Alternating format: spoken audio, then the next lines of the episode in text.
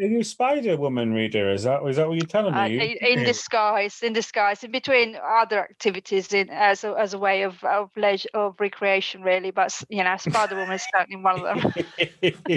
I love it, my friend.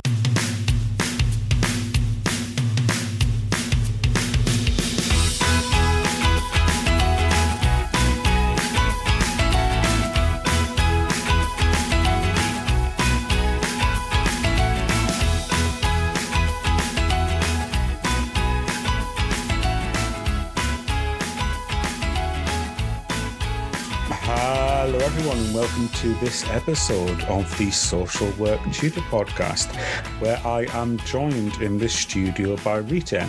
Rita, my friend, firstly, welcome to the show, and secondly, would you like to introduce yourself to the social work world?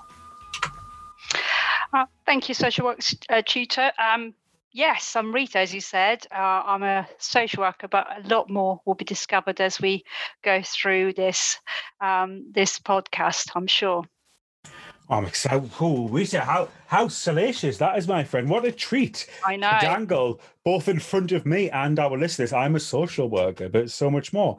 It, it, it's interesting how you've put that though, because you know when you meet people for the first time, and, and, and I'm guilty of this myself too. When you meet people for the first time, what what is the first question you ask them, Rita?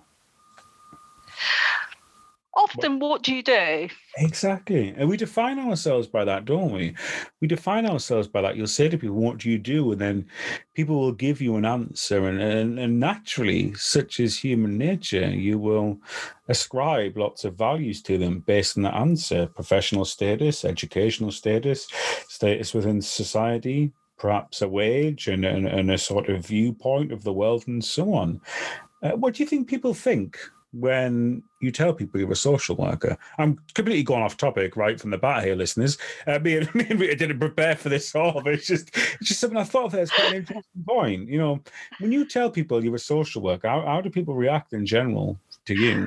Um, I think they initially want to know what what kind of social worker I am, and I think in our world will be what is my client group. Um, Yeah. That seems to make a difference to people, as you as you probably know. Um, on the moment you mention the two words child protection, uh, then uh, conjures up this image of horror on people's faces, really. Yeah. Um, and they often, I, I think that's sort of most typical um, reaction I get is, "Oh, I couldn't do your job." Yeah. Um, so yes, there is a sense that is very much a topic that nobody really wants to talk about, and it's certainly not something that um, you would want to discuss over over an aperitif at a, at a party, really. Um, so yes, that's a conversation stopper, really. So I tend to then sort of focus on focus on more interesting, um, you know, things that I uh, make me who I am, really. So um, you know, my hobbies typically are, are the ones that sort of Uh, is the topic that I revert to um, to get out of that awkwardness of the words child protection and, and the reaction from from whoever I'm speaking with, really. So um, yes, we then move on to talk about other things very quickly. I'm a social worker, but here are the list. Without without without breaking breath, you swiftly move on. It, it's a society, though. As I think, as, as human beings, we do that. Uh, you know, I, I'm just as guilty as you know, just as just as much as people will uh, assume things and have biases regarding my profession as a like you in, in child protection social work. I think as human beings, we we're all we're all as guilty as that. You know, if someone was to tell me I'm a traffic warden, if someone was to tell me, you know, they were a bailiff or a tax collector, other jobs which are sadly viewed in a negative perception within greater society. I I'm not so sure I could be too critical of people for having a go at me for being a social worker. When, again, if I'm being honest, if people were to tell me they're a traffic warden, the first thing that would jump to my mind is all the traffic parking tickets I have been given whilst in the line of duty. Yeah. it's a bit- Absolutely. Um, anyway, Rita, my friend, we are not here to talk about our biases towards No. fine, upstanding members of the community who collect our taxes and ticket our cars. we are here to talk about you, my friend. So, as is customary when we have guests on the show, I always like to ask people, not in an accusatory way. I'm not going to say, Why did you become a social worker? I'm going to do it in a softer tone. Um, what drew you into this noble profession, my friend? How did you become a social worker? It was a, a I've always had the sense that I wanted to um, invest my time really in something that was meaningful, um, and it took me sometimes really to um, come up with a with something that uh, fitted that definition. Really, um, I didn't uh, come into social work earlier on in my life. In fact, um, I'm a mature social worker, whatever that means. Uh, so I'm, I'm giving away to the listeners that I'm slightly older. Um, and uh, I, I, got to the stage where I, I, wanted to do something different that was about people. Um, having come from business, really, my, my background is very much industry and, and business. And it felt um, towards, um, you know, just sort of in my 30s and late 30s as quite an empty and empty place to be, really, in a lot of ways. Yeah. I think a part of it um, was also the fact that I'd had, uh, you know, some difficult time as a child. Uh, you know, my, my uh, without wanting to disclose too much, which wouldn't be appropriate in our line of work. Um, but certainly, I'd had some difficulties as a child in terms of, um, you know, parental difficulties and mm. so hmm. on. And I, I, think I was always um, hoping to get to the stage of my life where I would have, you know, I was able to process that and get to the other end and, and do something meaningful, which was about people um, mm-hmm. because uh, of you know the, the, desire really to understand more and to to um, to, to invest my time and energy into uh, something that was complex but felt that had a purpose and had a real meaning to me anyway, um, because all professions and all jobs do have a meaning um, to, to the people who do them. So I, I sort of gradually uh, moved away from working in in business uh, into taking up a part-time work in social care. Mm-hmm. So I did it very gradually. So it's very much sort of uh, dipping my proverbial toe in the water by um, doing some support work at weekends and then sort of build up more courage to give up uh, a very uh, successful and and you know well paid um, job in industry and then uh, move across to social care full time and then then having done some work in um, family support and a range of roles then I finally sort of uh, dived into sort of a, a, social work master's degree. I had a social work, um, uh, sorry, I had a um, first degree in politics, uh, yes. which I really enjoyed, not very useful, but uh, certainly enjoyable. Um, and so I took the uh, master degree route, and here I am today, really. There you are. Uh, so it's been, yes. It's interesting what you say there about your route into social work. And again, you know, certainly I'm not going to ask you to share anything about your past that you don't want to. And is what you've shared there is more than enough, my friend. The point you make there is, is so common within social work. And it's one I, I have often spoken on this show, and our Out of Hours show, regarding my own childhood. And not that that was necessarily a driver, a specific driver. It wasn't as if anything happened to me and I thought, right, I'm going to become a social worker because of this. But it did make me more mindful of people needing somebody.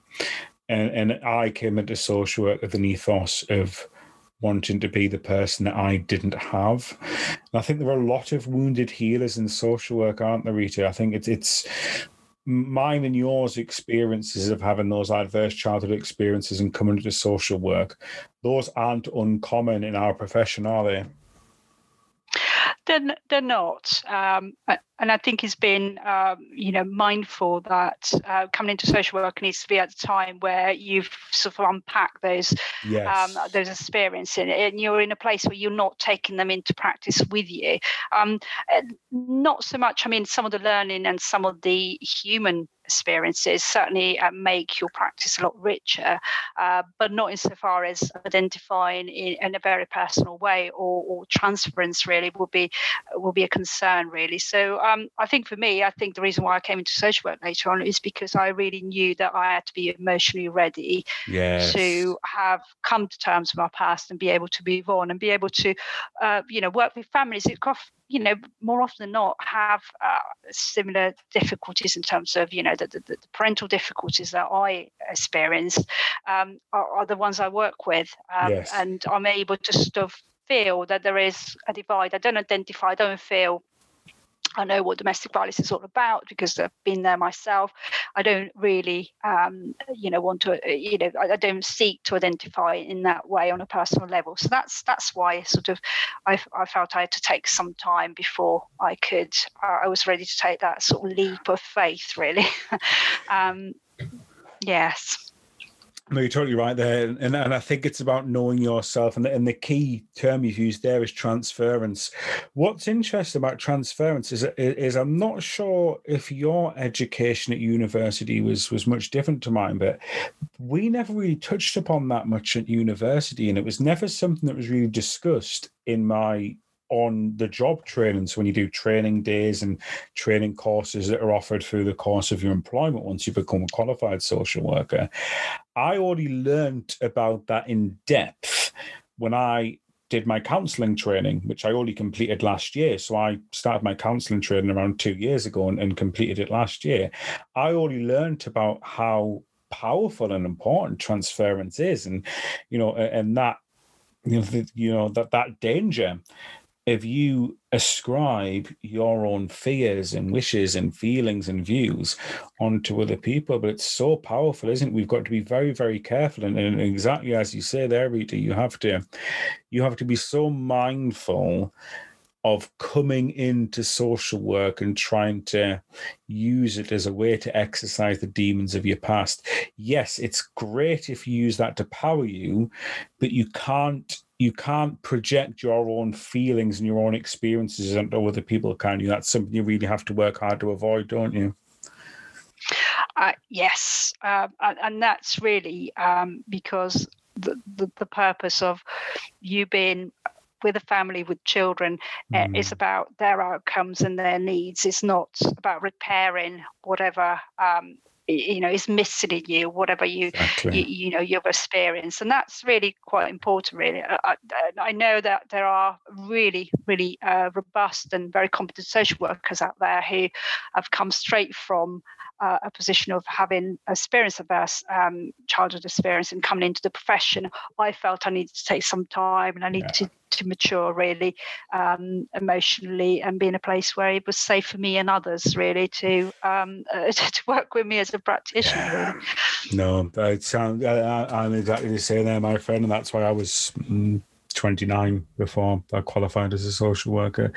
Um, let's talk about your social work career thus far. So, how how's your social work career progressed, my friend? What was your first job in social work? Where did that take you to, and how have you ended up where you are now? I, um, as I sort of touched on before, um, I took an unqualified route initially into social care um, with children and families. Um, I would say I, I, I, don't know why um, that is, but certainly I've never felt drawn to adult social care or any any other sort of um, uh, you know parts of social care at all. Children and families was what I wanted to work in. Um, so I started off in a range of roles. I talked about um, um, family support being one of them, and I did some work around um, with uh, young carers. I worked with um, uh, teenagers at risk of um, sexual exploitation and, and criminal exploitation. So I did a range of things, became a social worker, and I really um, very earlier on uh, wanted to work at the very complex end of of uh, the uh, you know children and families sort of practice, which is sort of the high end of CP, sort of yeah. Uh, so child protection, uh, public law line, and and care proceedings. That's really where I practice. So I qualified and I pretty much stayed in that uh, in in that sort of um, line of in, in that particular area of practice since. Um, and I think the turning point came for me as a parent really.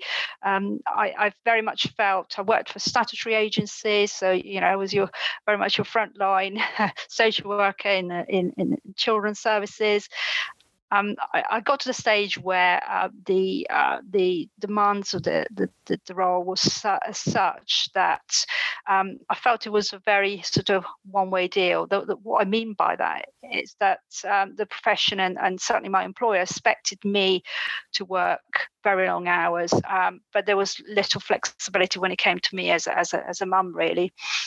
If I needed time off. So um, yeah, so, so that that sense of I needed a break to to move away from from uh, you know a, a, a, some of the systemic issues that we know very well, and and we often hear about on on your podcast of feeling that uh, you know the role is becoming all consuming, but also uh, inflexible when it comes to me as as a person. So that's um that said, I, um, I took the decision three years ago now, just over three years. I remember it was around February 2018.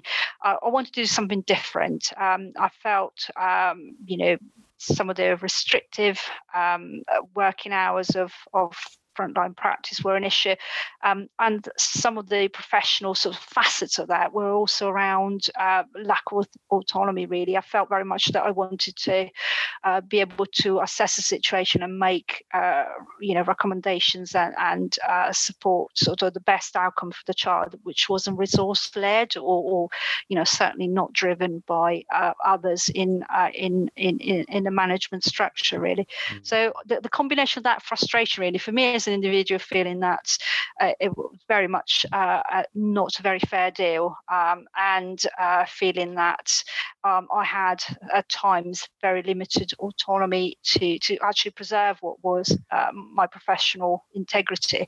Um, and I think that led me to take the plunge of becoming an independent social worker, um, which um, sounded a little bit daunting at the time I took it, but felt right. And I, I haven't looked back really. Um, has been an interesting journey and one that has worked out very well for me, really, in in a lot of ways. So, um, and sort of following several years in practice, I'm now an independent social worker and, and uh, you know, looking to remain that way and, and, and remain in this kind of role for the foreseeable future, really. So that's really my journey the, so far. Yeah, you're the first independent social worker that we've had on the podcast, really. You're certainly not the first that I've worked with. I um I work alongside many independent social workers, having worked in child protection for a number of years now. I have obviously worked alongside many people such as yourself who've come on to support on specialist assessments that uh, the local authority I've been working for hasn't had the requisite training for or perhaps have taken over cases that have already been allocated to an independent social worker to undertake an assessment by virtue of the family courts. Let's just take it back a bit to something you said there that was quite interesting. We're going to get into that later when we sort of talk about relationship practice and, and so on. But that that decision you made that you felt that the only way for you to practice in the way you wanted was to go independent that the only way for you to find the balance between your work life and personal life and to be the mother that your children needed you to be and the only way to practice without the constraints of budgetary constraints and council constraints was to become independent. Yes you wouldn't be doing the same role but you would then be in a role where you were freed from many of the shackles. Is that a bit of a damning inv- indictment on the state of frontline child protection that people such as yourself, with a lot of experience and a lot of will to want to do the right work, are leaving for other roles because they are unable to practice in the way they want. What what does that say about the state of our profession, Rita, if you're forced to make that decision? Uh, you know, uh, social work teacher, I feel very strongly there are some really chronic and systemic issues uh, with uh, with child protection as, as an umbrella term. Really, we're not just looking at perhaps the local authority, but in, in general, really, um, and it's top down is uh, the way government perceive uh, our profession and uh, understand the issues that affect society and families. Um, then that inform what policies are made, and the policies are then passed down to local authorities and and all the systems, the infrastructure that is put in place to safeguard children and ensure um, best outcomes for them. Um, so it's, it's very damning, yes, and I, I think along, you know, I'll, I'll go along with it, you know, I'll, I'll agree with everything you said. All the reasons um, were actually you captured those very well. That led me to feel that if I, you know, I wanted to be the social worker that, um, you know, that that was able to do the best job um, she could, and I could only do in that in in in um, independent practice. I think one of the things that is I get a lot of satisfac- satisfaction now is being able to uh, invest time and energy into a piece of work, into an assessment in a way that I want to do it. Yeah. Not rushing around, not being told that, you know, I don't need to uh, see the child again. I don't need to do a piece of direct work that if I can just hash something up from what we've got on file, it will do. I didn't want yes, to do that. So yeah. I want to take pride in, in, in what I do. And now, you know, the feedback I have, particularly from the family court, is that my reports are appreciated because I've had time to do them properly. I've had yes. time, and I, when I actually finish a piece of work, I've proofread it, I PDF it, I send it, send it off to to, to a barrister to be filed.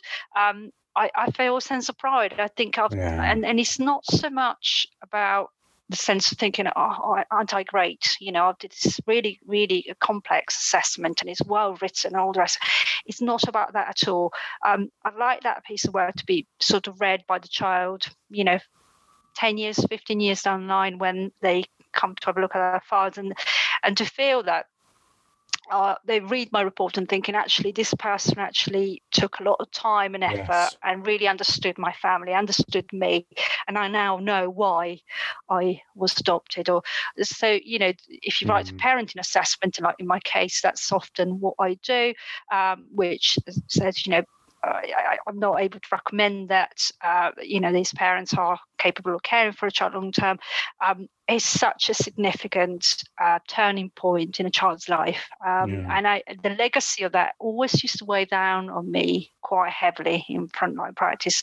You know when you're doing rush pieces of work when you think um, i still have a number of doubts. I don't have the time to go back and relook at particular uh, issue or do enough observation that really um, used to be um, really really um, uh, you know something that weighed heavily on me I don't have that anymore. I, I just think actually I can, uh, you know, finish a piece of work and think uh, that's the best I could have done, and I, I feel that has done the the child justice. Really, I, I the voice of the child is there. It, it promotes, you know, it does is driven by what this child needs without any sort of constraints or any politics or any uh, concerns about budgets or can we fund this? Is this the right thing to do? Um, and it, it, can be honest really. It can be really mm-hmm. child-centered. That's what we talk we talk about child-centered practice all the time. Do we actually do it?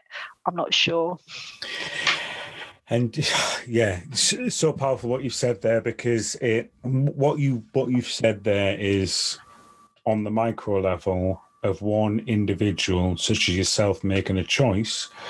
But if we extrapolate that out under the macro level and on our system wide level, whilst people may not be making the exact decision you have, which is to go from frontline child protection into independent social work, that same driving force and those same combination of driving factors behind a decision is leading people to perhaps go into your route, but it's also leaving many people to go into different routes, to go into agency work, to step into different areas of social work, to go into private practice, to leave the profession entirely.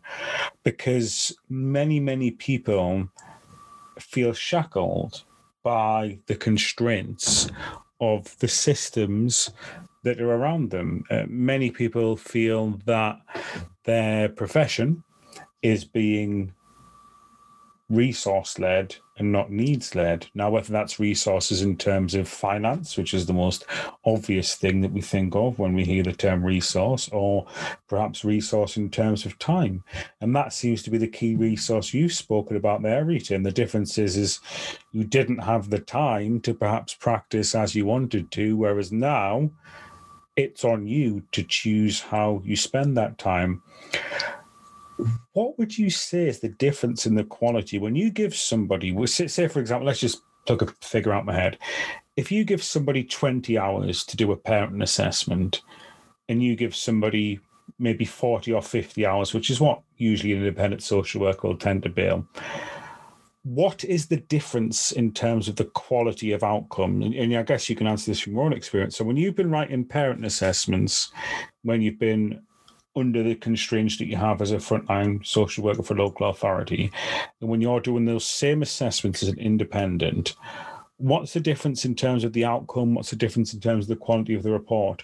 And what's the difference in terms of, most importantly, the parents and children who are impacted by that? I would say for me, the primary and the most important difference is that the real focus on the child is really evident because um, I've had, you know, if you have higher number of hours, you're going to focus much more on engaging with the child, doing some, um, you know, bespoke work around their wishes and feelings. You're going to spend more time observing um, the interactions of the child with parents and the care of that child by the parents. The, the quality, it really is about um, really being able to focus on the child and, and really just, uh, you know, make the right um, conclusions and and gather the right evidence to inform a professional judgment at the end of it. Um, there's no comparison really.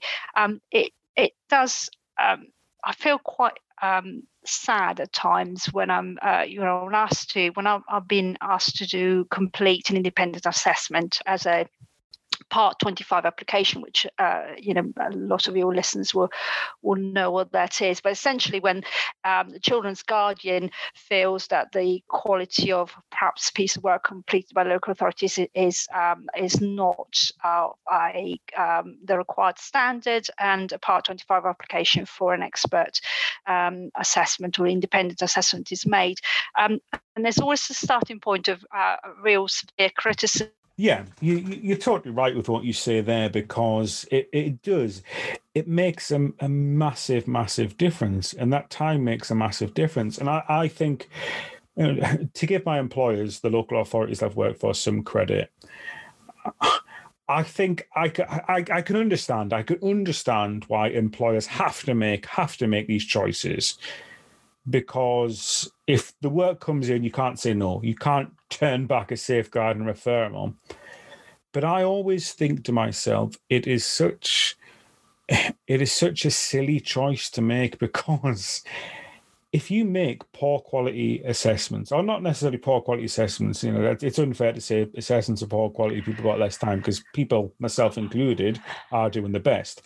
But if you don't get it right the first time, you'll get re referrals, you'll get re referrals, you'll get re referrals. You might have parents having repeated pregnancies, children repeatedly taken from their care. If you don't get things right with early intervention, you have people that then become reliant upon other services.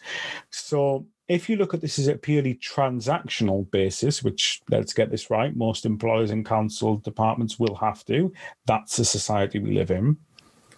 It seems folly to me to not spend more money and ergo more time on early intervention and getting it right the first time because if you don't get it right the first time the costs are insurmountably higher.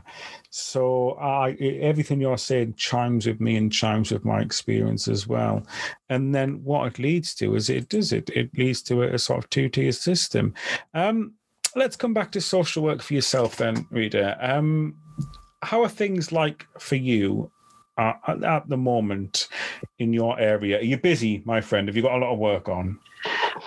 It's uh, I have a lot of work. I'll take that. A lot of work.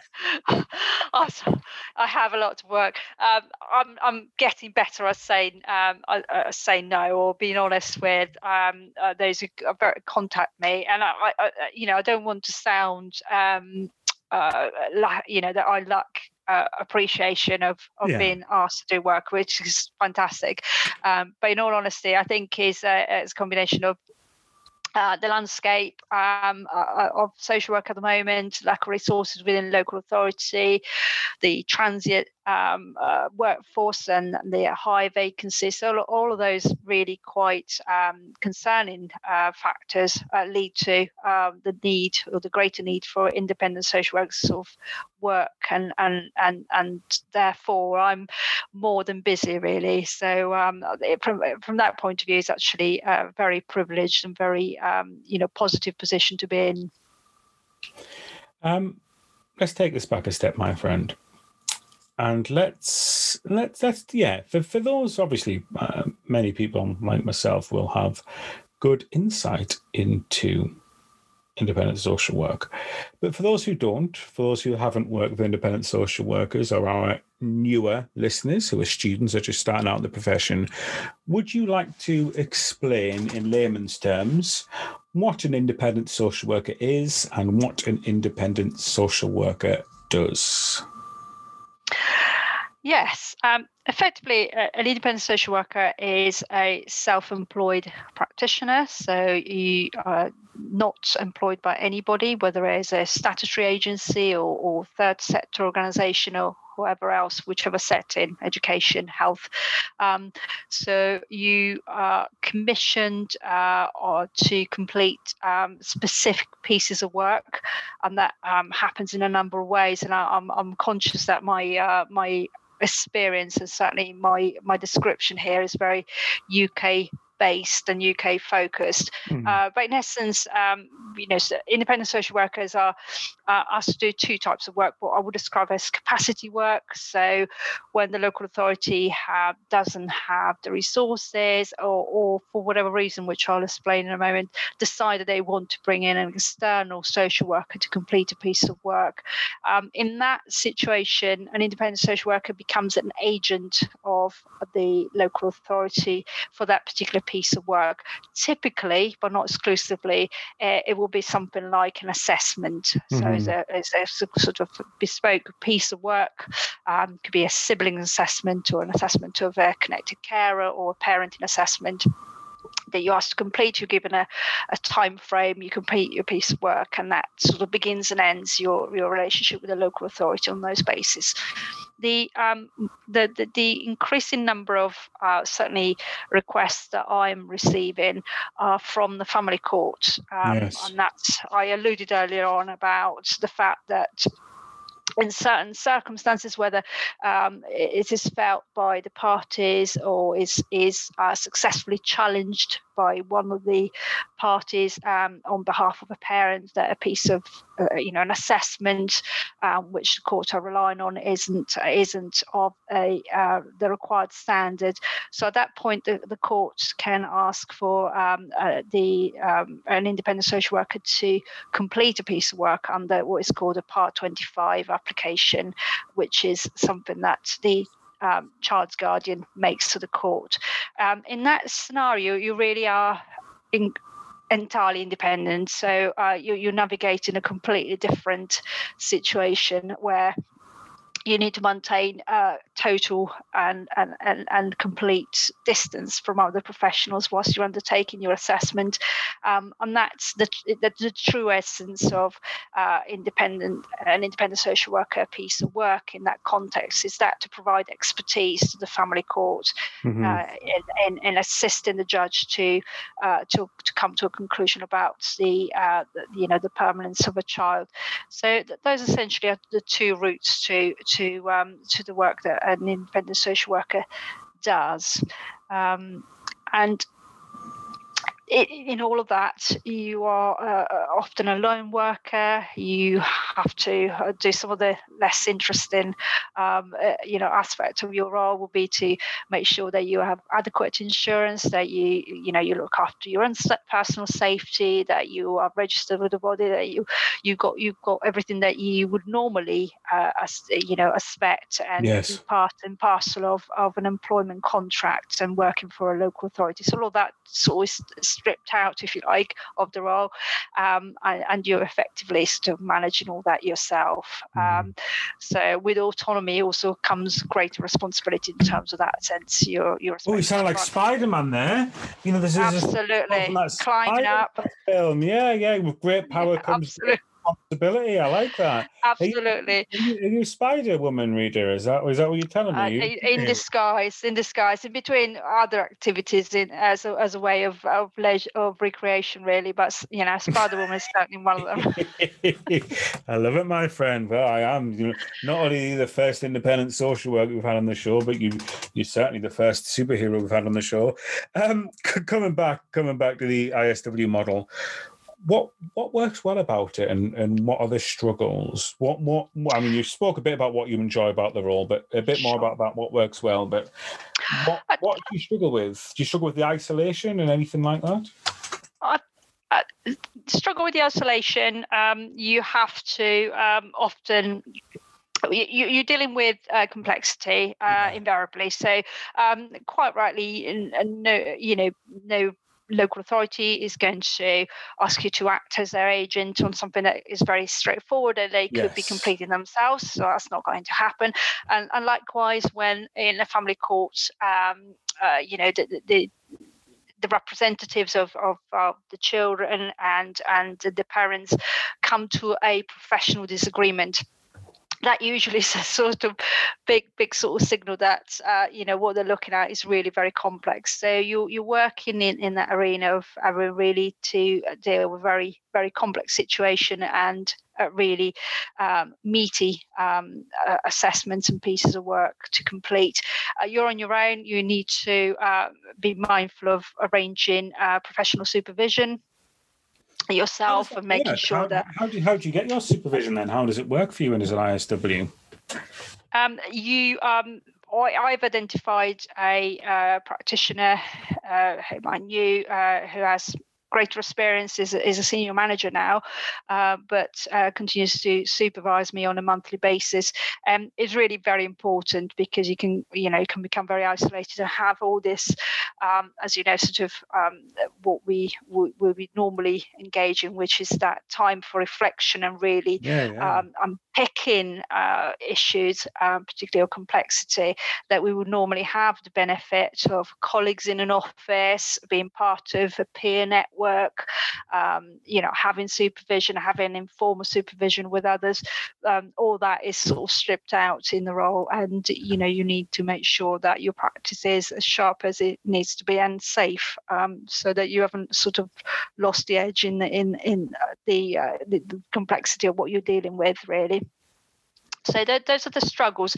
Um, on a very practical level, um, uh, some I'm not to view that as share, but nonetheless, um, uh, you know, some of the independent social workers um, struggle with, um, uh, you know, you're managing your own business so very, on very on a very simple and practical basis. You're having to um, invoice um, uh, yeah. uh, clients for for your work and manage that side of thing and do your tax return and all the rest of that.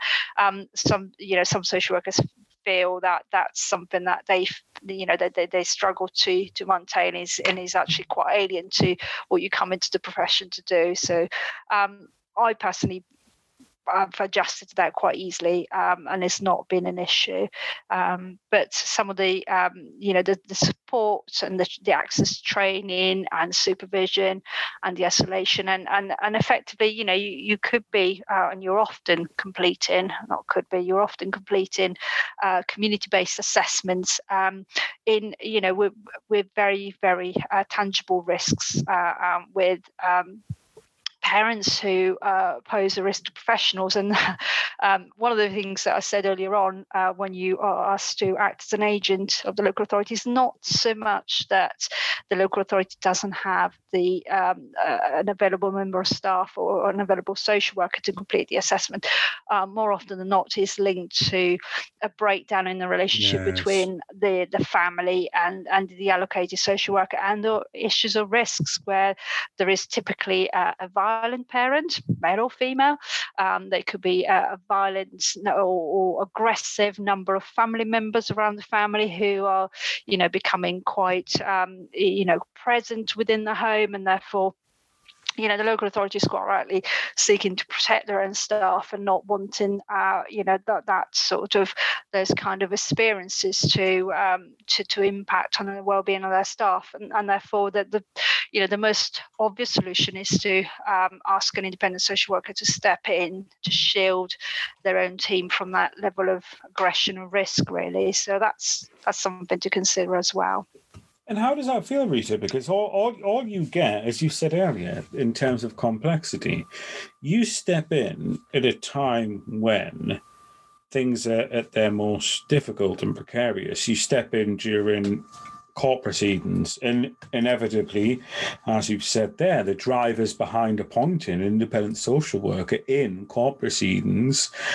uh, uh, usually because something has gone significantly wrong. Either there's been a change of social worker, a social worker has delivered an assessment which the court and guardian haven't accepted, there has been a complete breakdown of relationship, or the assessment needed is so specialist that the local authority does not have anybody with capacity or with relevant experience to undertake such a specialised assessment. How do you adjust to only seeing that very sharp high end of social work because you, you don't have any of the, the well, very little of the lower end cases that you'll see. How, how do you adjust to only ever dealing with the most extreme cases?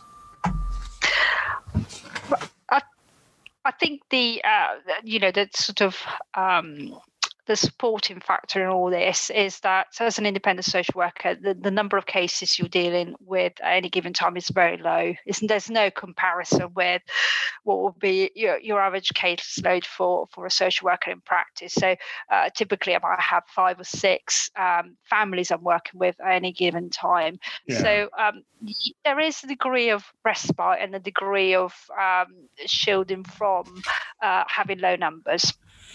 Um, also, coupled with the fact that you are in the fortunate position of being able to to take uh, to have a break really in between yes. assessments if you so choose. So, you know, typically, you know, I think one of the things that feels relentless and heavy and really quite, um, uh, you know difficult for for colleagues you know for colleagues out there in front line is that there is no break there is no let up. Sometimes you've you just closed the case or, or you know you you finished a, a, set of care proceedings and you've got another three allocated that week so there is no time tell me about you know, my friends. yeah yeah, yeah. you know there is no there is no sort of is that churn is that continuous sort of sense of like you're on a hamster wheel constantly. Yeah. um as an independent social worker you, uh, I'm you know open enough to the fact that uh, the, the, the the pay uh, and and what you earn is uh, advantageous compared to colleagues in in frontline,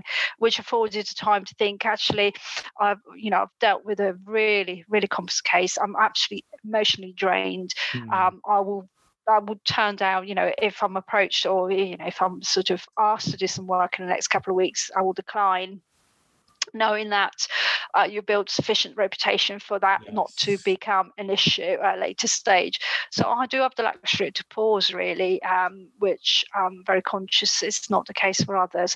So it's a combination of low numbers and combination of uh, the ability to take a, a break uh, where you think, actually, for the next two weeks, I'm not going to take you work. That means I've got some extra leisure, leisure time and I'm going to go hashing or do whatever I want to do, really. Um, so I have that on, on you know, it, it, you know, my favour really as a, as a sort of string to my bow really to recover. Yeah. So it, it's it's this, the reason you were able to handle that is essentially because it, it's a lower caseload and knowing yourself, not taking on too much work, and knowing what you can and can't handle.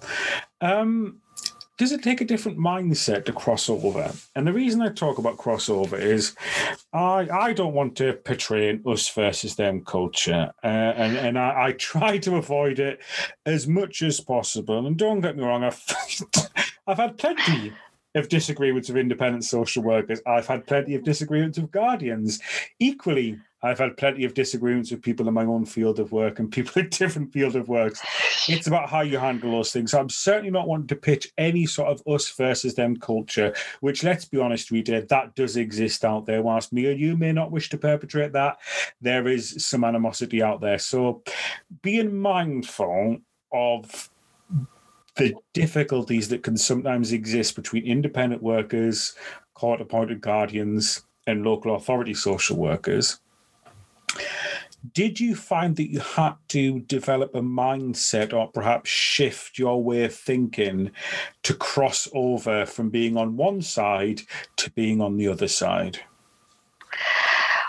That Invariably, there needs to be a mindset yes. shift in order to for you to fulfill the role that you you are yeah. fulfilling. You're in the you you know you're in a different position. I think the biggest one for, for me is one where you can um, stop, you can shred all the other uh, you know all the various layers of consideration that you have in the local authority about or you know I, I know that the senior manager wants to agree to this or the agency decision maker yeah. is not going to like that or whatever whatever you know you can actually leave all that yes. behind um, yeah. and you can strip it right back or you can't you know you don't have yeah. the layer of i've got too much work to do yes, i'm not going to be able to fit this in etc etc so you can actually the mindset is very much like let's just take it down to what really matters is mm-hmm. the child so um, you know this the, you know this is the court bundle i've read it uh, i need to find in this sort of absolutely mountain of information i need to sort of peel it all off and yeah. find the child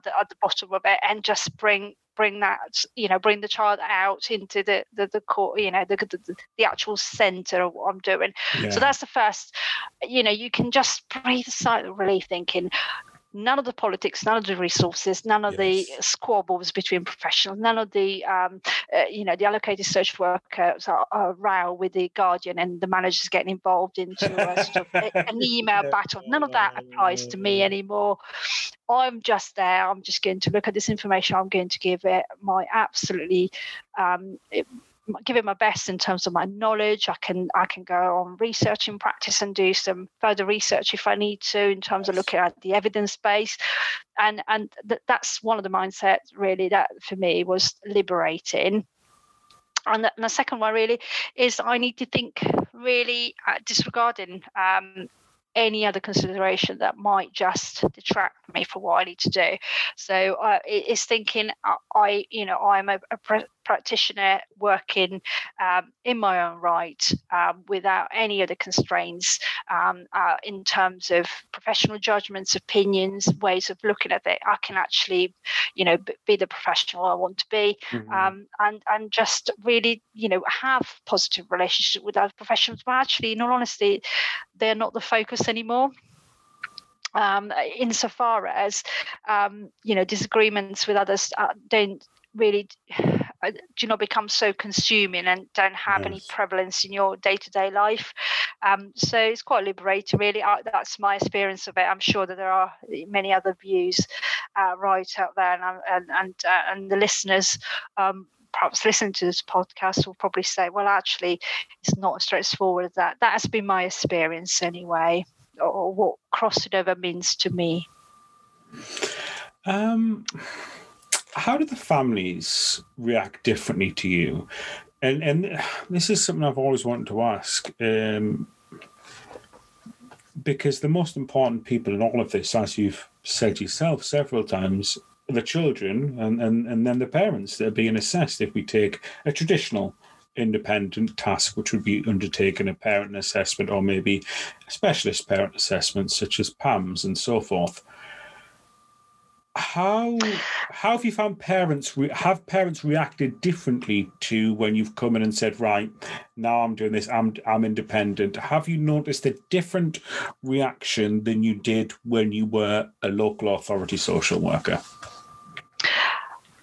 There's definitely a, a di- the, the terms of engagement are different from the very first time you make that call wow. to say, uh, you know, I'm Rita, I'm, I'm the independent social worker. Yeah, yeah. The, the, you know, the, the, the reaction that you get is, oh, this is great. I can't wait to speak with you. That's invariably the case, which you never get in practice, of course.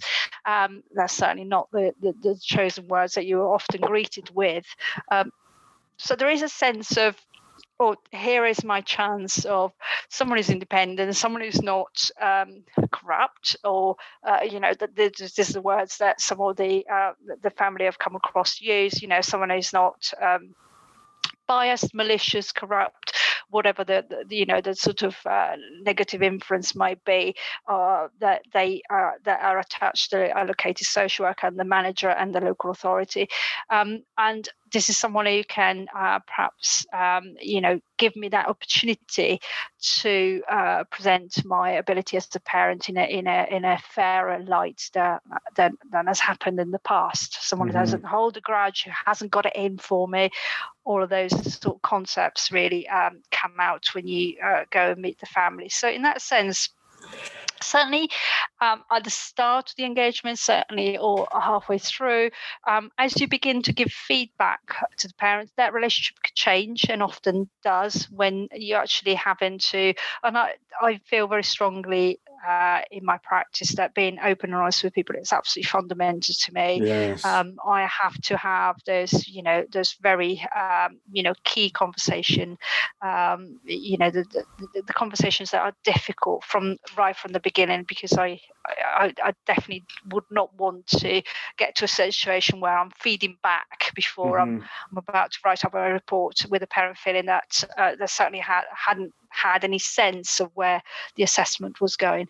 So initially that that's that relationship is very positive that might change at the end if of course the the outcome of the assessment yeah. is not what the parent would wish um, to be and let's get real on this Rita and, and let's tell it as it is if i well i am a parent but so so if if you know if i was a parent whose children were taken from my care and i was being assessed regarding my parenting, I would quite rightly have a hell of a lot of questions about the validity and fairness of the same social worker who deemed that I was such a risk that they had grounds to issue proceedings, being the same social worker that was there then assessing my parenting.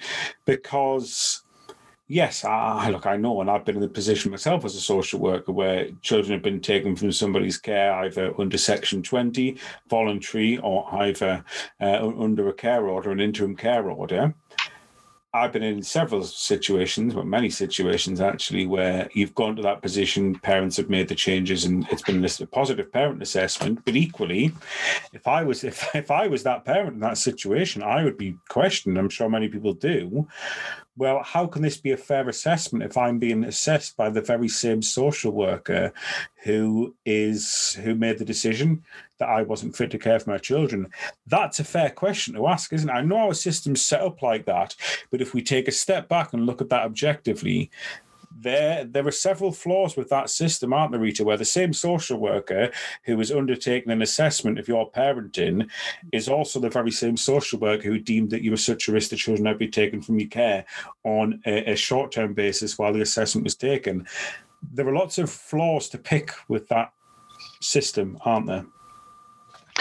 There are, uh, without a doubt. Uh, and I think the important and the, the, critical importance of that the outcome of that parenting assessment determines what happens next. Effectively, yes, yes. Um, not in isolation. I, I, I, don't want to be, uh, you know, reductionist on, on this point by saying this is the critical piece of work because, uh, you know, as as we all know, um, care proceedings are informed by, uh, uh, uh, you know, a number of different assessments yeah. and considerations, particularly when parents have complex um, needs and there might there might be a psychiatric assessment, psychological assessment, and so on. Yeah. Um, but the, the, reality is, it's su- such a, a, critical stage uh, when uh, you know the, there's an assessed need to um, really you know evaluate parenting capacity mm-hmm. that uh, quite rightly the parent is thinking well i want some you know want this to be right and if the starting point is actually there were flaws in and there were um, you know faults and, and issues and and really some poor practice by the the, the practitioner who uh, uh did that I pose a risk to my children yeah. how confident do i feel that the same level of you know the mm. same sort of lacking in in in sort of ability or whatever might have been they feel the motivation to have been of the, the, the social worker to get reach that conclusion. How confident do I feel that, that the same is not going to happen yeah. in, in, a parenting assessment? That's you know a very valid point. And I don't think you you can't criticize people, and and I think I think a lot of time in social work, I've heard of the people speaking about parents in a certain way, and I've certainly seen many people in social work making comments on social media speaking about parents in a certain way. That they there is this perception amongst some people in our profession that parents being difficult if they're making complaints or if they are uh, asking questions like we have just then about the validity or the fairness or potential bias within assessments. And I always think to myself, and when I get a chance, I say to people that are making those assumptions and saying those things, I'd say, well, what would you do if it was your child? Would you not be exactly the same? And people are like, yeah, I would. I said, well, you cannot you cannot accuse people of being difficult or being aggressive or being unruly just for Um, questioning your decisions or making complaints about them. That's a human right. Yes, of course, if people cross over to the point where they're verbally and physically aggressive or offensive or threatening, of course that's wrong. But just by challenging alone, and, and, and a lot of time I'm sat with parents when I'm doing assessments or working with them, and they'll get upset and they'll get angry, and then they might say to me, oh, I'm sorry, is that going to look bad against me? And I'll say, No. If anything, that's a positive because it shows you care. I am far more worried and concerned when people don't show emotion because it either shows people perhaps don't care or people uh, are very very scared and are not going to be open and honest. You know you can deal with honesty. It's very hard to assess and to make a plan to deal with dishonesty or people not being open. But either way it's obviously terribly terribly hard. Um, let's move on. Let's move on to talking about the wider picture my friend. Um, and, and how do we we talked there about you know having more time. Uh, and we've also spoken about the difficulties of dealing with the high end cases, the high end situation, and the high level risks that you've discussed that you inevitably tend to become involved with more often, given the nature of your as an independent social worker how do we balance that managing risk with family focused work in Rita? Because it's a finite balance, isn't it, between tr- judging risks that are so severe that children need to be placed elsewhere, perhaps short term, perhaps permanently, between wanting to work with families and address those problems. How do we find that balance? Can you find that balance?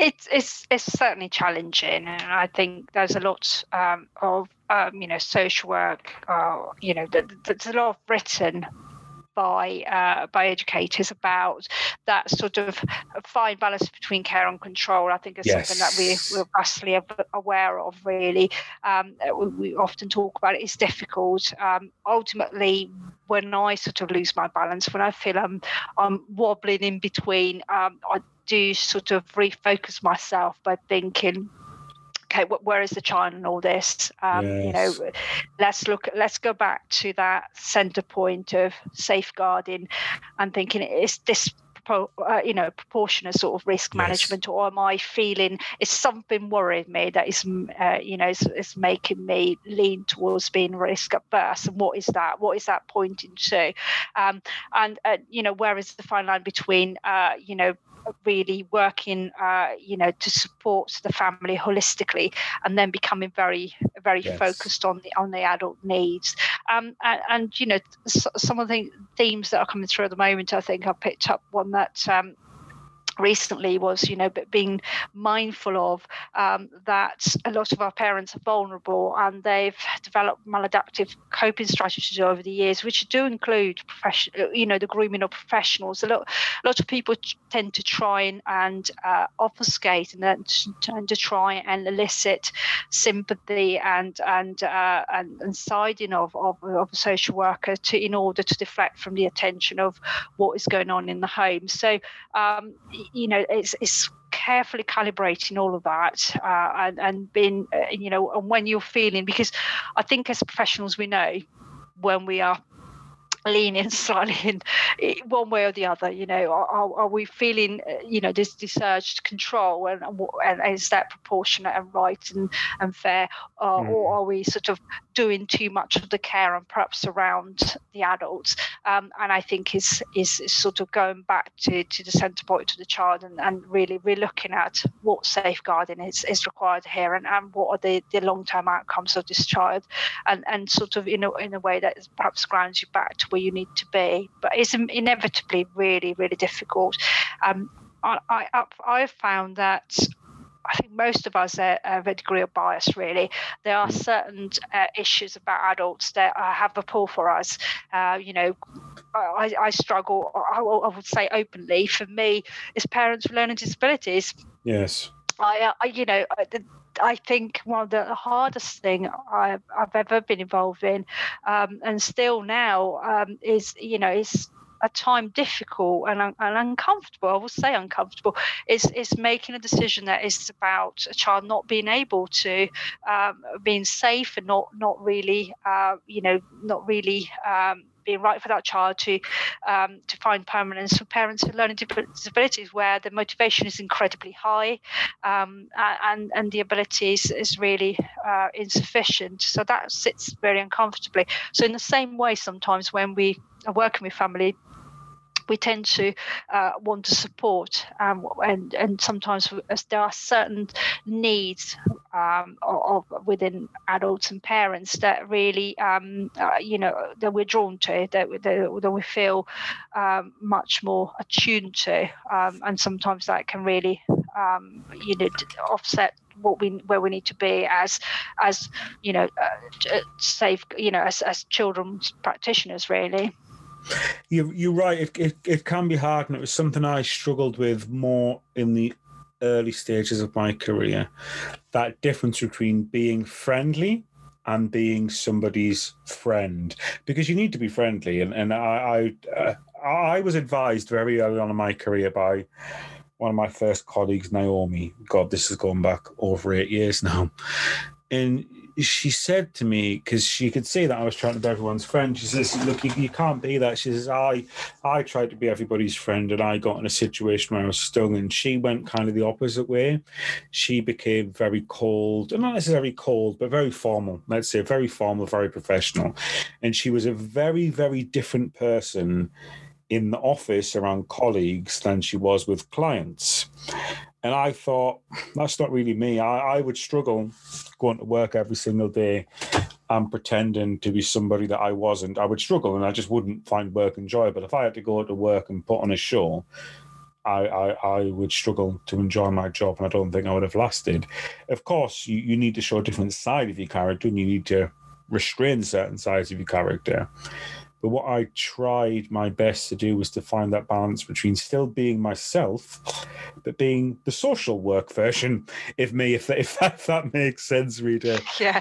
And, and I learned I learned to get there eventually to be to be friendly, but to not be someone's friend. And and, and sometimes I think some some clients that I work with do uh, sometimes take it a bit too far and think that I am my friend, and I'll sometimes have to I, I, very rarely have to tell people specifically, look, I, you know, you, you've got to, you, you can't be talking to me like that. You can't be sort of texting me like that, and so on. But most of the time, you can just sort of rein you know, rein people back in and take them back on topic and so on. But you, you, it's a skill. It is. I found it's a skill to learn to be friendly, but for not to have that get to the point where somebody thinks you are their friend. And I'm grateful to my clients. I've learned so much from the clients that I've supported from parents and children, mostly parents, given they've been adults now. You know, I'm very grateful that I've been able to be involved and to learn from so many people. I really have. I've taken so much from the people that I've worked with in social work. I'm incredibly valued that I've been in that uh, position, that valued, privileged position. I'm going to ask you this question, Rita.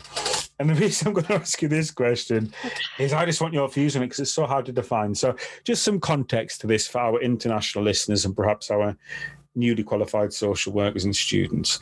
In child protection social work, which is what myself and Rita work in, the defining line, the sort of threshold for parenting is good enough. That's the term that's used a lot of the time in court is is this parenting good enough? And that's the term good enough.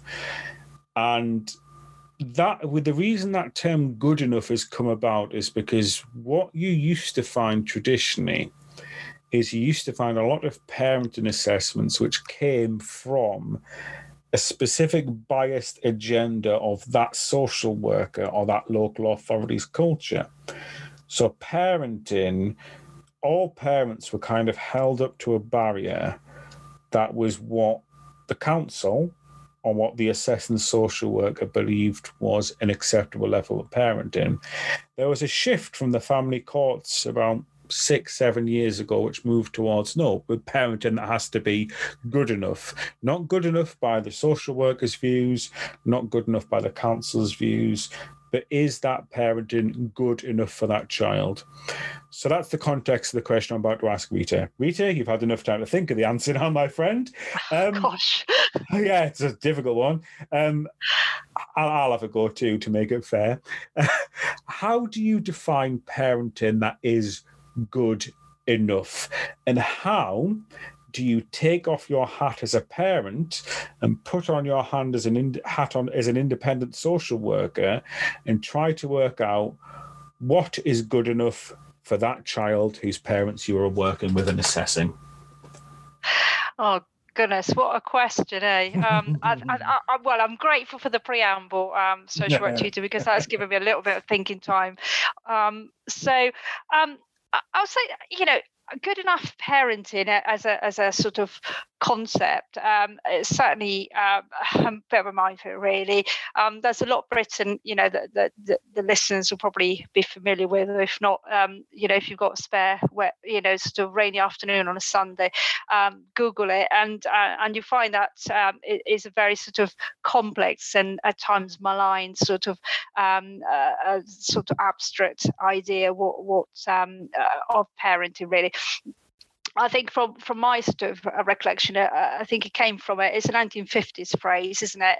Um, which uh, comes from psychology, um, which is um, you know someone called Dr. Winnicott in, uh, came up with, um, and there's a lot. I've been listening to programs. I actually stumbled across a program on Radio Four saying um, "good enough" is actually all that you need to do, and yes. and, and psychologists saying uh, really, you know, this. You know this very sort of um, uh, you know women's magazine concept of helicopter parenting versus lifeguard parenting. So, are we all doing too much to, uh, you know, support our children and not really building enough resilience uh, for them when they're old? So, in in amongst all that, uh, there is a social work concept, as, as you correctly um, mm-hmm. pointed out, of saying, uh, you know, what is it that we uh, need as professionals can fairly uh, and, and justifiably consider to be minimal parenting competence? What is reasonable parenting? Um, and that sometimes is uh, becomes very blurred because, um, you know, professional judgments about parents are made by individuals. We're all human beings. We all have bias and, and, personal mm-hmm. values. So we need to be very careful that those don't become, you know, the, the, the focus, don't become really the basis on which we look at and consider the parenting of others, really. Um, so it's a really, really sort of, you know, it, it's, a, it's a really complex sort of um, uh, arena to sort of consider all you know in, in its entirety. Um, and of course as, as, you know the, the sort of um, the, the, family court uh, over the years has has really very much uh, criticized social workers for having unrealistic views. You know we, yes, we have aspirations yes, yes. that you know everybody has to and I think for the one that stood out for me um, which was the first time I think uh, I, I, was really introduced to the concept of social engineering really um, when a barrister read out in court uh, a famous or infamous, whichever side of the argument you, you stand on. Um, uh, you've come across probably such what you do, the um, Miss Justice Hedley statement in 2007 uh, you know, that the, the, society must be willing to tolerate yes. the very diverse standards of parenting, etc., etc. So, uh, in in amongst all that, it's really um, for me is to narrow it down to to uh, to some of the concepts that are easy for me to to keep at the forefront of my mind when I work with with parents. Really, um, for some professionals and, and some of the reading and evidence-based, um, uh, you know, practice. Um, if we're trying to narrow down uh, good enough parenting, uh, sometimes we, we come across um, a, a, a, concept which is about um, having four four key elements to it, which is uh, love fundamentally, care and commitment, um, having consistent uh, limit setting, and then facilitating development. Those are the sort of four four areas, if you like it, the textbook answer to what is good enough parenting.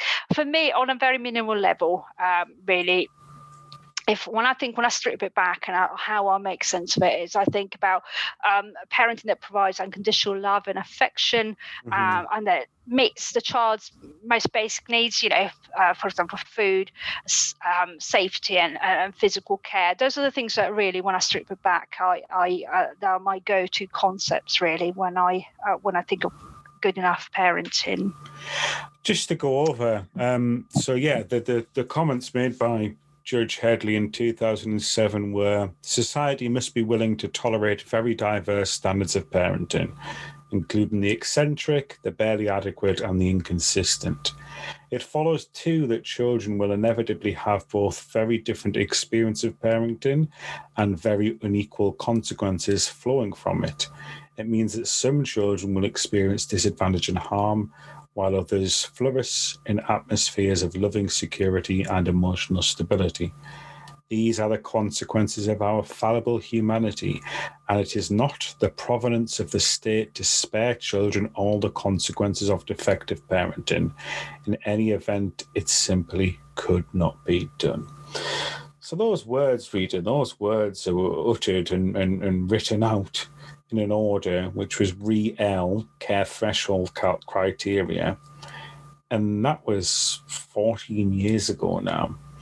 And I think we still do not, we still, we're still a long way from living by that because I, I have found that the threshold for good enough parenting still to this day varies very, very widely. And I'm sure you will see this as well in the cases that are brought before courts. And, and I see that thresholds differ widely between social workers. And most of our listeners who are practicing will have been in this situation themselves, where they will have picked up cases from a previous social worker and thought, geez, this is completely wrong. We are at a threshold where we shouldn't be. This shouldn't have got to this point. Or equally, the other way around. Why wasn't this escalated? Things are so risky. And the, on the other side, there'll be many times when myself and other social workers have left for new positions or different local authorities have been promoted or taken a break. Cases have been passed over to a new social worker. They've taken them in a different route and they've looked at us and said, What was that social worker thinking? So it is very, very subjective. And, and when I think about good, good enough parenting, I said I would help you out. So I'm going to have to have a chance here, Rita, because it's very unfair for me to ask you a very difficult question and not have a go myself when I think about good enough parenting, I I tend to come from a basis of that child's peers. And what I mean by that is, as Judge Hedley said, society is, is, is fallible. Humanity is fallible. We do not live in an equal society. So it is very difficult, I think, for us to expect children that are born into certain circumstances in certain areas of society and have certain means to be guaranteed the same life chances as children born into other areas of society, other communities, and to different parents. And whilst, of course, we want to live by the every child matters rules and aspirations, even though they haven't really been a thing for about a decade now. We want to have the highest hopes for every single child. I always keep in mind that the social the social work role is not to parent by proxy. The social work role is to step in and intervene at times of extreme need and extreme risk and extreme harm for children and it is impossible for us to parent by proxy and to give the children who come upon our radar the same life chances if they live in a lower socio-economic group and are born to a single parent family as children who are born to two parents and live with two parents and who are born into an affluent background. Now, of course, we want what's best and we have to strive for what's best. And every child should matter and every child should have the accessibility to equal services through universal services, health services, education services.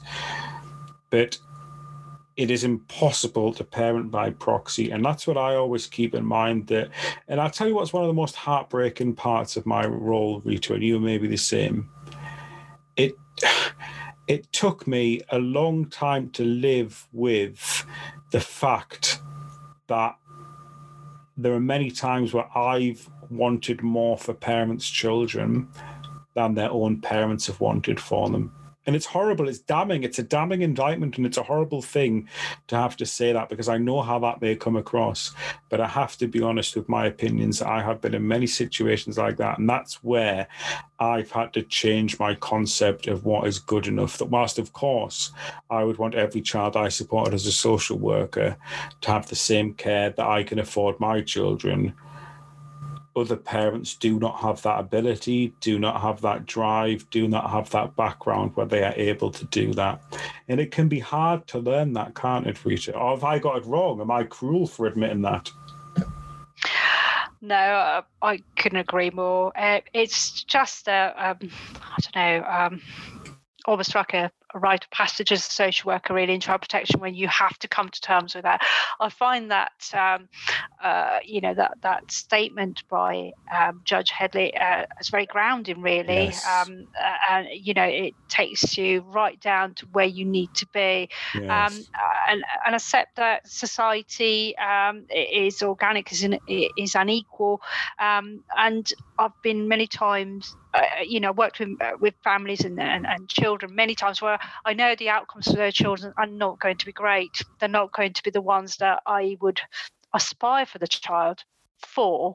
Um, but actually, they're good enough, uh, and and and also there is a sense of um, real importance about identity and about being rooted within your family and being part of a, family group um, that sometimes we discount. We want, we almost want uh, to, to, to reinvent a setting for a child and, and for that child to really flourish in a way that we have aspirations for them to, to do.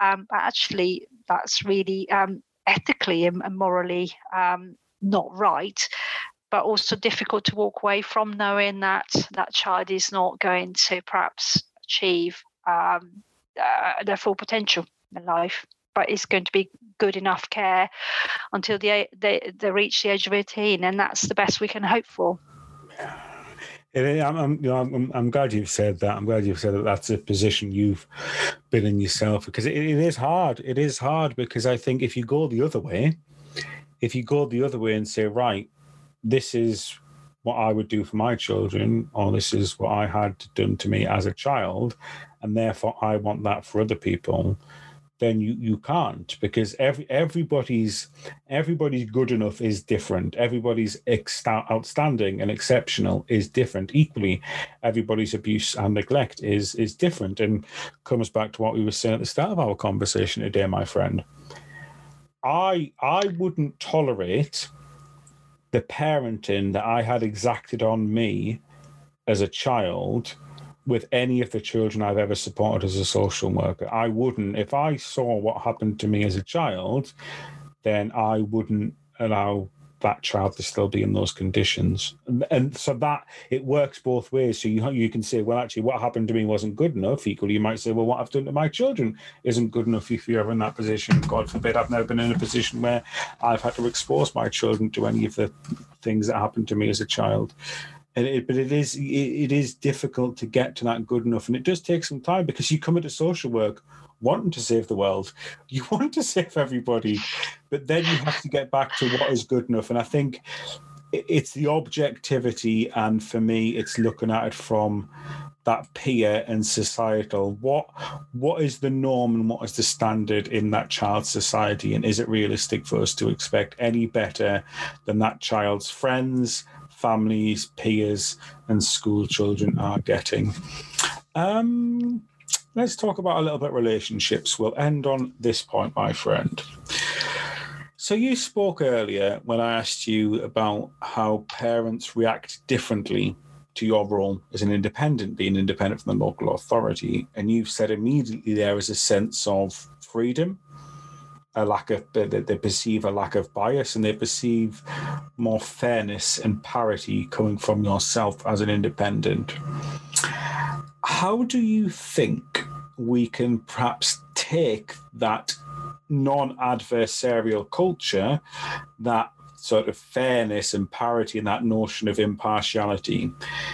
How do you think we can perhaps take some of that and apply it to social work in general? Is there anything you think local authorities, social workers can do, or local authorities themselves can do for their social workers to help to help move away from that us versus them and towards a more relational and systemic practice model? It's a very good point, and one that in in my sort of travels I often think about. Uh, and I think for me, it's stripping it back to the very beginning, really. Um, and we, we we say it all the time. I, I don't think is what I'm about to say is going to be, uh, you know, in any way innovative or, new. But um, I think he's considering very much uh, how we equip um, social workers in terms of their training. Um, uh, you, you know, we, we say time and time again, do we actually spend any time on, on you know, uh, systemic practice, uh, uh, or do we just talk about relational um, um relation you know relational uh, skills you know communication skills how we uh, connect with others and how we uh, we, we try and, and, sort of establish rapport with, with with the parents and family members who work with. Um, i'm not sure that we do enough of that uh, at the point of entry to the profession in terms of training. Um, ASYE as a you know the next stage up certainly in the uk um, is the um, assess and supported year in employment your first year in practice? Do, do we cover that? Do we do we mm. give uh, you know do we offer um, uh, newly qualified social workers uh, any any sort of relevant development around that? Um, to the best of my knowledge and i'm still involved in um, you know ASYE um, uh, tra- training and development. Uh, not we don't. Um, the I, th- I, think the other the other point for me that we, we can't sort of really um, we can't overlook the the elephant in the room really. Um, we need to consider the, uh, the some of the constraints are very much around. We, we need to go back to very simple things like considering having uh, giving practitioners um, enough time to really to have um, to invest in relationships are about time and are about emotional investment and are about availability both physical and emotional of, of the social worker. Um, you know I, I, say it an unnamed local authority here and now today. I heard that uh, there are social workers in a team with um, a caseload of 50 children. Well, with the best will in the world, you know, that, sort of being able to get alongside people and have the conversations that count. Um, I'm, I'm not sure is going to happen until we have a little bit of a relief around that. Um, I think sometimes it's probably looking to very simple things about what how can managers and teams support each other and, and create a sort of a peer support culture that sort of enables the practitioners to perhaps um, consider how uh, we relate to others and have a much more much greater focus on relational practice. That's probably on a very mic- micro level what can be done, um, whilst not denying but not wanting to be constrained entirely uh, by by systemic issues. Um, but being realistic, that's the best that can be achieved uh, in in the here and now, in my opinion. As much as I want to give a much more positive answer than that, I'm I'm trying to be realistic, but also um, maybe have a little snippet of aspirational thinking in that. Mm, it's, you know, it's an interesting point you make there. Well, several points you make there because it's where where do you start with this? Do you start with training social workers, or do you start with train, training the system? And the reason I say that is thinking about it from from my perspective, and you know, I've, I've learned I've learned to do everything that I can to avoid that us versus them and to, to always say to my clients and to live this as well. It's not me versus you, it's me and you versus the issue. It's me and you versus the problem. Getting into that mindset it has taken me some time. Because sometimes it can feel like you and client together versus the system and you said it earlier. You said it earlier. One of the most refreshing parts of your job is no longer having to work within the frame of what an independent reviewing officer has advised you or what a senior manager service manager advised you or what your manager has advised you or what a health visitor keeps forcing you to do because they've got certain thresholds and they believe a child is unsafe, but you're quite happy to manage that. You're free from that. But working the child protection one, frontline child protection, is, as I continue to do, you're not free from that. And sometimes it can feel like a significant battle. And everyone, you know, perhaps 20 people, if you look at a complex set of proceedings, you know, you've perhaps got 20 different people involved in giving a view, it can be incredibly difficult to strip that away and say, right, it, it's it's me and you versus the problem. It can be hard to move on from that adversarial culture. So whilst on the one hand, I, I, don't want to dispute or disagree with what you've said there, Rita. Training social workers at an early stage in that systemic and relational practice model is, of course, necessary. My feeling would be that no matter how much I am trained, if you give me 30 cases, which I've been on for the majority of my social work career, if you give me 30 cases and you only give me a certain number of hours to do the work, and if you set deadlines expecting this work to be done by a certain date, well, regardless of how relational I am, regardless of how systemic I am, I'll only have a certain number of hours that I can have contact with that family. I can be the best social worker in the world. I can be the best trained social worker in the world. But if I've only got eight hours, it's a struggle. So, can you see my point, Rita? Which is potentially, well, I, I with all the training in the world, won't necessarily change much for me at all if I don't have a lower caseload. Yes, I agree. Um, training uh, is very much an aspirational point of saying, you know, if we start off by having the, uh, you know, the, the, highest level of skill within our workforce, then it's a good starting point. However, it just uh, then then for the same workforce to enter a system to be part of a system that has, uh, you know, you know, is flawed uh, and isn't isn't really geared towards um, achieving uh, positive relationships with families simply because there isn't the time, then it, it all falls down and it makes sense where you're you're coming from for sure. And this is where it all comes to it, it all comes to working together i think when you because if you have a combined approach where everybody's pulling together service user groups those that represent children local authorities social workers themselves, universities, the government. I don't think there's anybody out there who wouldn't say they all have the same goal, which is what's best for children. Everybody wants what's best for children. It's just everybody has a different notion of what's best for children. And and I think coming back to that that the potential clashes. And I don't want to end on an argument, but I'm going to I'm going to attempt to end on an argument anyway, my friend. Let's try let's try and do our let's try and do our best to avoid it um, by what I'm about to say. I'll try and make this not too controversially, not too controversial. When I am sometimes in the family court arena, let's let's remove me from this to make it even less controversial. When social workers are sometimes in the family court arena, social workers who are in family courts can sometimes feel personally criticized when a court appointed children's guardian or an independent social worker perhaps make suggestions that could be perceived as critical of the local authority when that social worker in the court arena has done everything they could in the time they were given. Have I explained that in a passive enough way that hasn't offended you? Can you see where I'm coming from? Absolutely. Um, uh, yes, and I will sign up to it every time.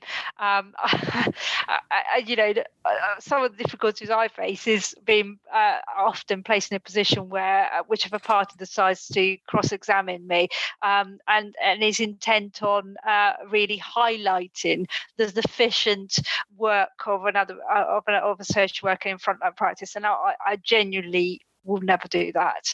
Um, I will generally answer the question to the, the, you know to the best of my professional knowledge and with integrity.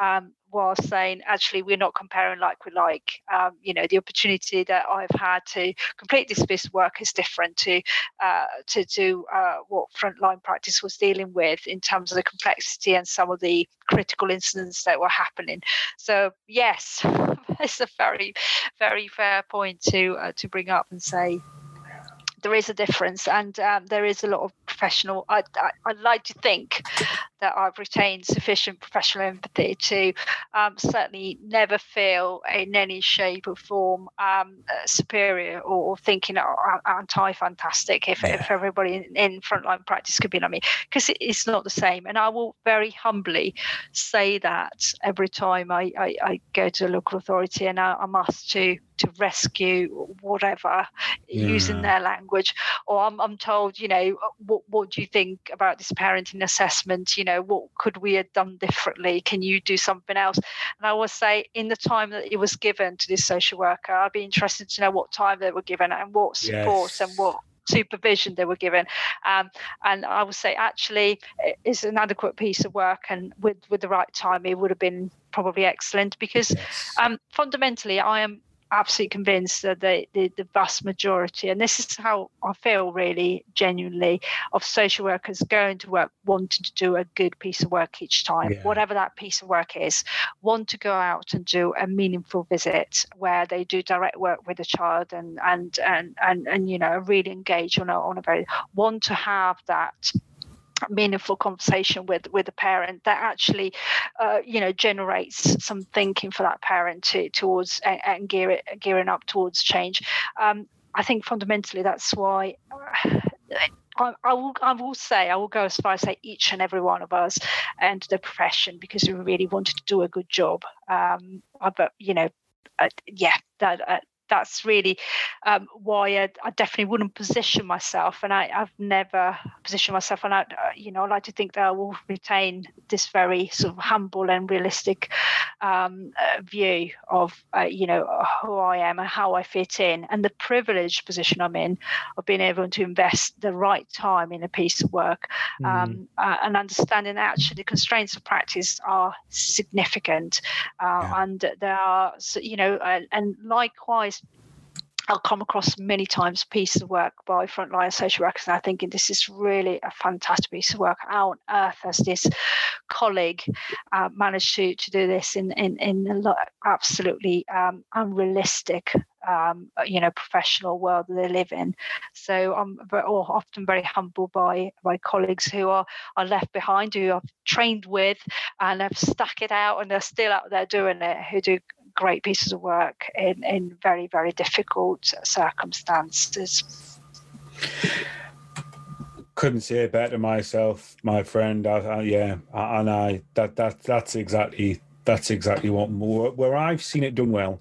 It's come from that place of empathy that you've suggested there. It's come from yes, people, of, of course, people have to make criticisms. If people have seen issues, you wouldn't be doing your job when you wouldn't be in your position, and neither would court appointed guardians, and neither would judges. If they didn't point out things that were objectively not good enough, that were mistakes or, or matters that resulted in drift for children, people wouldn't be doing the job.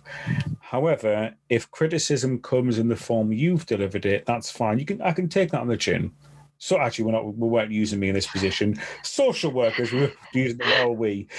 Social workers can take it on the chin if if if it's phrased in a manner which is understanding of the constraints that social worker had and not pitting like for like because if many social workers had only five assessments on the go, five families to work with at one time, they could perhaps, I wouldn't say they would definitely do assessments of your ability because not everyone would have your experience and qualification, Rita, of course not. But many people could do better. And I think as long as it's phrased in that way, it, it it's all good. And look, a vast majority of the time when when social workers are in court, it does come across that way. Occasionally it doesn't, and and it can it can rub social workers in inverted commas up uneasily sometimes because social workers may be thinking well, I worked till midnight to do that last night because I've got 35 cases. That that assessment that is being rubbished um, was the best I was able to do in the time that I was given because I picked up these cases halfway through. That family, no wonder they felt disaffected by the local authority. I was the sixth social worker they had in a year.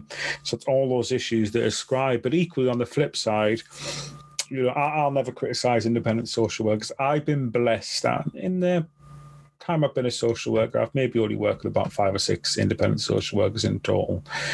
Uh, but all of those have been really good. I've never had fault with an independent social worker. I've had fault with one actually who filed months late, which I did have to raise issue with because that wasn't on because by that social worker filing months late, it, it knocked things back for children. That's the only time I, have had issues with an independent. Um, before I get myself in too much trouble with the independent social work community, particularly yourself, by having to go at people too much, um, I will leave it there, my friend. Uh, Rita, thank you ever so much for joining us on the show today. It's been a pleasure, and in particular, to get that insight into independent social work. Because let's, let's be real about this: there isn't there isn't too much written about independent social workers. You kind of, I know social work in general is not very well heralded, and it's quite an under the radar profession.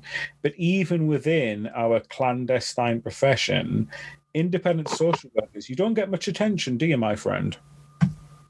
No, we're very much uh, sort of an unknown quantity, really, um, and uh, also. Um, yes, a sort of a, a, a sort of minority uh, w- within the sort of social work profession um, in, in, many ways. Really, we certainly were during the pandemic, but that's probably another. Uh, you know, could take another um, podcast to discuss that.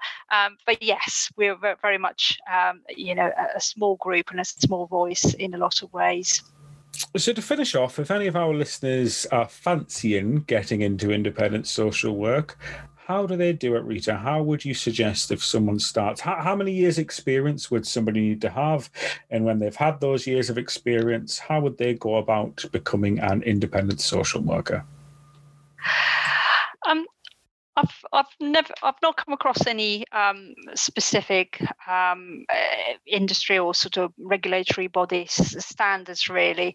Um, we, we know, for example, that to be a guardian, uh, they typically say a minimum of three years experience. In my uh, in the work that I've undertaken, I've um, spoken to um, those commission independent social workers, and they often sort of are looking for um, someone who has uh, uh you know social social care experience minimum, and and on in addition to that, um, a good five years post qualifying experience as a social worker will be um, a starting point in terms of credibility and in terms of um, giving a sense of um, uh, contracting someone um, for for a, a, you know a complex and and you know specialized uh, piece of work that they can rely on insofar as uh, setting yourself up as independent does some practicalities are very straightforward. Um, so uh, I'm conscious that I'm, I'm, speaking very much sort of England based, but um, mm. it is registering uh, with uh, the um, HMRC. So it's setting yourself up effectively as a sole trader or, or a small business. So there's certain practicalities that you need to uh, you, you, need to um, get used to and rules that you need to abide by in terms of how you are paid.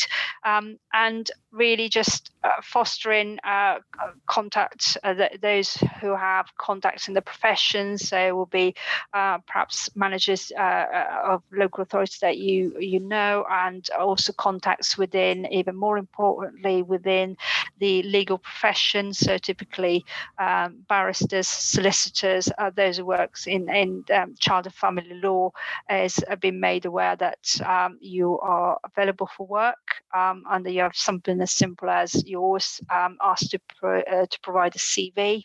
So you need to get your uh, you know get, get a number of uh, things ready to be able to offer your services as an independent social worker um, and i think like anything else is once you've completed uh, a certain you know a few assessments and your name becomes known in a, in, in a particular circle of of um, of a family court then uh, you know that that repeat um, you know mm. that sort of commissioning becomes a much more flowing experience.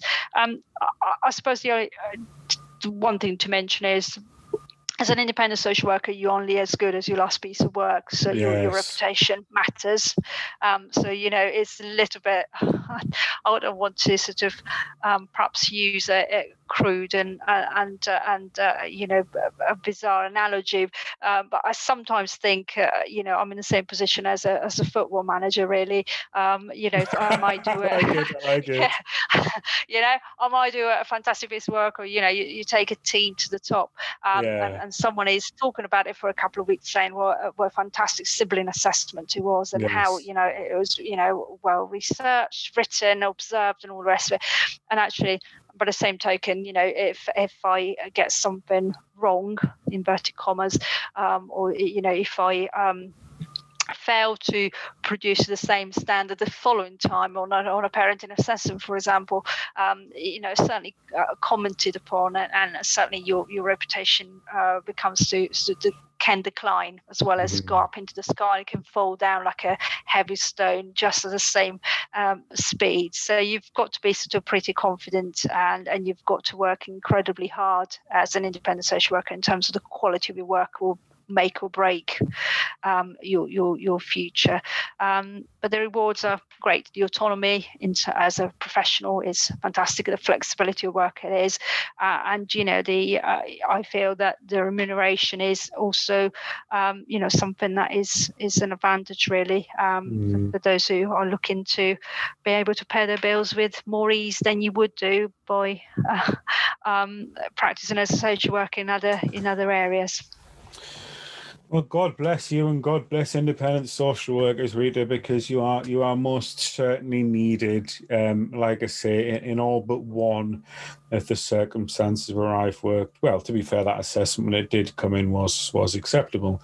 But yeah, you know, independent social workers they do an unheralded job but you do a necessary job because if not if not for independent social workers many cases for the family courts just would not progress if not for independent social workers the local authority Cafcass and family courts would be bereft of options. You are, you are like Gandalf coming at the the, the, the dawning of the day on the fifth day coming to save us with the carol uh, with the cavalry on many occasions so yeah I can say although i have so although we have social workers have sometimes on occasion had cause to take umbrage with independent social workers comments on the whole on the whole you do a good job. And I'm ever so grateful, and I'm sure our listeners are equally grateful for you sharing your time with us on the podcast today.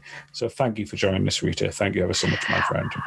It's been a, a very, very pleasant experience, social work tutor, and thank you for, for the opportunity to um, to talk about independent social work. Oh, thank you, my friend. I always say this to our listeners and to our guests and listeners, but you know, we wouldn't have a show if it wasn't for guests like you coming on, and we wouldn't have an audience if it wasn't for our listeners investing their time. So the thanks and gratitude all stem from me to you. So there we go, listeners. That was Rita. She has joined us to talk about independent social work. As always, listeners, thank you ever so much for your support, support, support, support. I haven't done a podcast for a while. I'm out of the link. Support, subscribers, subscriptions, views, likes. I'm not. I'm going. I'm, it's all the wine I've drank, Rita. It isn't the wine I've drunk. I haven't drunk for a long time. I'll try that oh, again.